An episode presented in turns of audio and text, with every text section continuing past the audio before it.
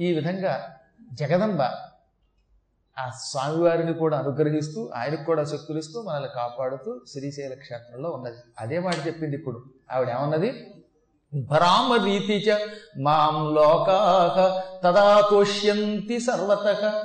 యుద్ధం యదా యదా బాధా దానవోత్థ భవిష్యతి.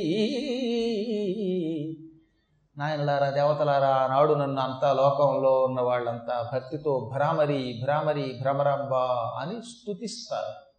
అన్ని చోట్ల భ్రమరాంబగా భ్రమరాంబికగా ప్రసిద్ధికెక్కుతారు ఇలా ఎప్పుడెప్పుడు భూలోకములో రాక్షసుల పీడ పెరుగుతుందో దేవతలకి మానవులకి బాధలు వస్తాయో అప్పుడల్లా నేను అవతరిస్తాను. వెళ్ళి చెప్పింది ఆవిడ యుద్ధం అంటే ఈ విధముగా యదా యదా బాధ దానవోత్థ భవిష్యతి తదా తదావతీర్యాహం కరిష్యామి అరిసంక్షయం అన్నారు ఎప్పుడెప్పుడు ఈ భూలోకంలో రాక్షసులు పెరుగుతారో రాక్షసుల వల్ల మానవులకి దేవతలకి కష్టములు పెరుగుతాయో అప్పుడప్పుడలా తదా తదా అప్పుడప్పుడు అనమాట అవతీర్యాహం నేను అవతరిస్తాను. అవతరించి ఏం చేస్తాను? వాళ్ళ నైవేద్యాలు అందుకోవడానికి అవతరించరుగా? కరిష్యామి అరిసంక్షయం శత్రువులను నాశనం చేస్తాను. శత్రువులను నాశనం చేయడానికి అవతరిస్తాను. ఇదే శ్లోకం చూసారా మీరు? ఎప్పుడో కృతయుగంలో అమ్మ చెప్పింది. దాన్నే భగవంతుడు చెప్పాడు? ఇక్కడ ఏమంది అమ్మ? యుద్ధం యదా యదా బాధ దానవోత్థ భవిష్యతి తదా తథావతీర్యాహం కరిష్యాం సంక్షయం యదా యదా హి ధర్మస్య గ్లానిర్భవతి భారత అభ్యుత్నమధర్మస్య తదాత్మానం సృజామ్యహం. ఎందుకు సృజామ్యహం? నన్ను నేను సృష్టించుకుంటాను. పరిత్రాణాయ సాధూనాం పరిత్రాణాయ సాధూనాం వినాశాయ దుష్కృతాం ధర్మ సంస్థాపనార్థాయ సంభవామి యుగే యుగే. ప్రతి యుగంలో నేను అవతరిస్తానని భగవంతుడు చెప్పాడు. స్త్రీ రూపంలో అవతరించవచ్చు పురుష రూపంలో అవతరించవచ్చు గురువుల రూపంలో రావచ్చు శిష్యుల రూపంలో రావచ్చు ఒక్కొక్కప్పుడు పిల్లల రూపంలో వస్తాడు పెద్దల రూపంలో వస్తాడు లేదా నీ బంధువుల రూపంలో వస్తాడు ఏదో ఒక రూపంలో వస్తాడు ఆ పరమాత్మ. వచ్చి ఈ దుష్ట శిక్షణ చేస్తాడు మళ్ళీ ధర్మ సంస్థాపన చేస్తాడు అధర్మాన్ని నాశనం చేస్తాడు. ఒక స్థాయి దాటి ఈ పంచభూతాలని పాడు చేసే వాళ్ళందరికీ కూడా గుణపాఠం చెబుతాడు. భూమిని విచ్చలవిడిగా ధ్వంసం చేసిన విచ్చలవిడిగా పాడు చేసిన నదుల గమనములను మార్చేస్తున్న సముద్ర స్థలాలని పాడు చేసేస్తున్న పంట పొలాలన్నీ చేపల చెరువులుగా మార్చేస్తూ ఉన్నా అప్పుడు ఆ భగవంతుడికి ఆగ్రహం కలుగుతుందిట. ఓ స్థాయి దాటిపోకూడదు కదా. వాటన్నిటినీ మళ్ళీ యథాస్థానానికి తీసుకురావడానికి ఆయన అవతరిస్తాడు. అవతరించి మళ్ళీ వ్యవస్థ అంతా కూడా యథాప్రకారంగా మారుస్తాడు. ఈ భూమిని సస్యశ్యామలం చేస్తాడు. పూర్వం ఎలా ఉందో అలా తయారు చేస్తాడు. పోయిన కొండలన్నీ మళ్ళీ వచ్చేలా చేస్తాడు. నదుల గమనములన్నీ పూర్వంలా మారుస్తాడు. అలా మార్చడానికే ఏమని పేరు అనమాట నైమిత్తిక ప్రళయము అని పేరు. అది రాకుండా చూడాలంటే మనం ఒళ్ళు దగ్గర పెట్టుకుని ఉండాలి. మన ప్రవర్తన బాగుండాలి. ఈ ప్రకృతిని వికృతిగా మార్చకూడదు. విషంతో నింపకూడదు. ఈ దరిద్రపు ప్లాస్టిక్లు ఎక్కువైపోతున్నాయి ఈ కెమికల్స్ ఎక్కువైపోవటం ఈ మందులు ఎరువులు ఎక్కువైపోవడం ఇవన్నీ కూడా భవిష్యత్తుకి చాలా ప్రమాదం అండి. ఇప్పటికే సూర్యుడు చాలా స్థాయి దాటాడు. మనకి పురాణాలన్నీ చెప్పాయి లేదా? ఎక్కువ ఎండ పెరిగిపోతుంది.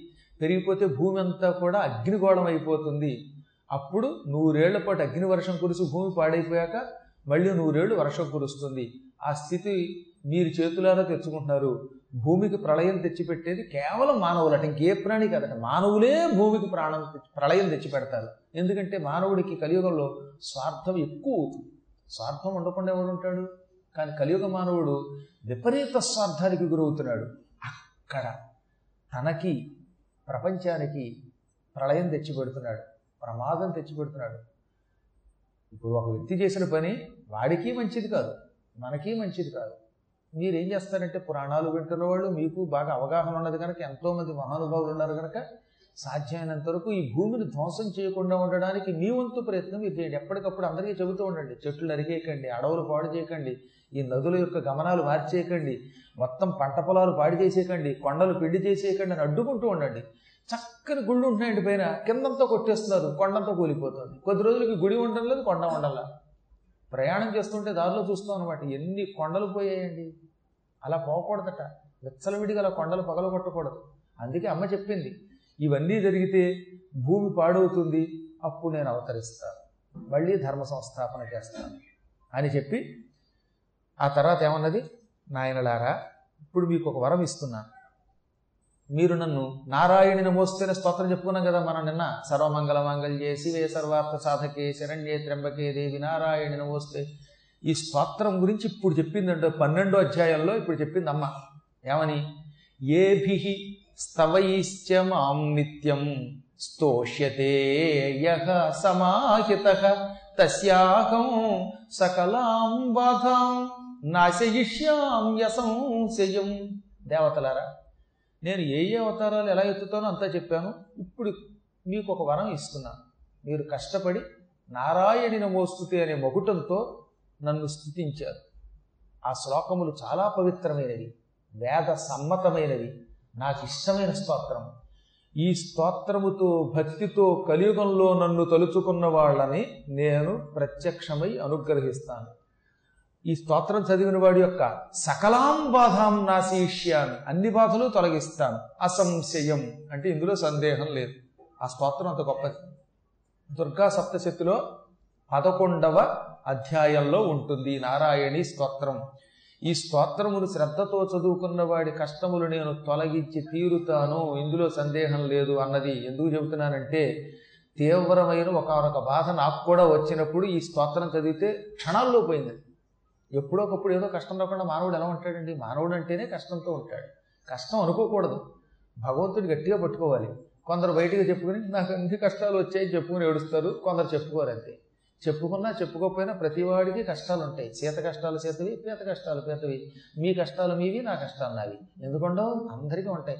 ఈ కష్టములన్నీ నిమేష మాత్రంలో పోవాలంటే దానికి ఒకటే మార్గం నారాయణి స్తోత్రం. అది కూడా భక్తితో సమాహిత అండంలో ఉన్నది. మా ఏకాగ్రచిత్తుడై నమ్మకముతో విశ్వాసముతో కూర్చుని జపం చేసిన వాడికి ఈ నారాయణీ స్తోత్రము చేసిన వాడికి నా అనుగ్రహం లభిస్తుంది. వారి కష్టములన్నీ క్షణాల్లో తొలగిస్తాను. ప్రత్యేకంగా కొన్ని తిథులు చెప్పారండి ఈ తిథులలో ఆ స్తోత్రము చేస్తే ఎక్కువ ఫలితం వస్తుంది. అష్టమ్యాం చతుర్దశ్యాం చతుర్దశ్యాం నవమ్యాం చైక చేతసహ శ్రోష్యంతి చైవ ఏ భక్త్యా మమ మాహాత్మ్యముత్తమం.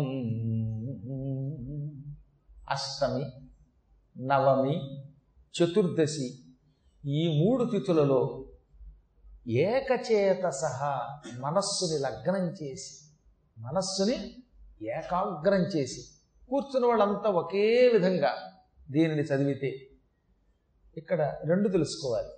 ఈ అష్టమి నవమి చతుర్దశులలో అమ్మవారి స్తోత్రం భక్తితో మనస్సు లగ్నము చేసి అటు ఇటు పానివ్వకుండా చదవడం ఒక ఎత్తు. ఈ కథ విన్నారుగా మీరు? ఈ మహిమ? దీనిని అప్పుడు గుర్తుకు తెచ్చుకోండి. భక్తితో అమ్మవారి కథని అష్టమి నాడో నవమి నాడో చతుర్దశి నాడో ఒకసారి జ్ఞాపకం చేసుకోండి. వినండి. శ్రోష్యంతి అన్నాడు అంటే వినండి. ఆల్రెడీ రికార్డ్ అయ్యింది. మీకు రోజు వాట్సాప్ల్లోనూ లైవ్ల్లోనూ ఫేస్బుక్లోనూ ఇస్తున్నారు. యూట్యూబ్లోకి వెళ్ళిపోయింది. మళ్ళీ ఒకసారి దాన్ని ఆన్ చేసుకోవటం. అష్టమి నాడు వినమన్నారు నవమి నాడు వినమన్నారు చతుర్దశి నాడు వినమన్నారు అనుకుని ఆ మూడు తిథుల్లో ఒకసారి అలా ఆన్ చేసుకుని వినేయండి. ఇంకా వింటే చాలు. అటువంటి వాడికి సకల సంపదలను ప్రసే ప్రసాదిస్తాను. శ్రద్ధతో ఈ మూడు తిథులలో నా స్తోత్రం చేసిన వాడు నా కథ విన్నవాడు నా కథ చదివినవాడు నా కథని చెప్పినవాడు అటువంటి వారికి దుష్కృతం కించిత్ నహ. అంటే అటువంటి వాడికి మాట వరుస కూడా ఇంత కూడా దోషం ఉండదు. నతేషాం దుష్కృతం కించిత్. వారికి ఇంత కూడా దుష్కృతం ఉంటుందా? ఇంత పెసరు పాపము కూడా ఉండదు అంటుంది. అమ్మే చెబుతుంది అన్నమాట అటువంటి వాడి పాపం సమూలముగా తొలగిస్తాను. రవ్వంత కూడా వాడికి పాపం ఉండదు. ఇంత కూడా దోషం ఉండదు వాడికి.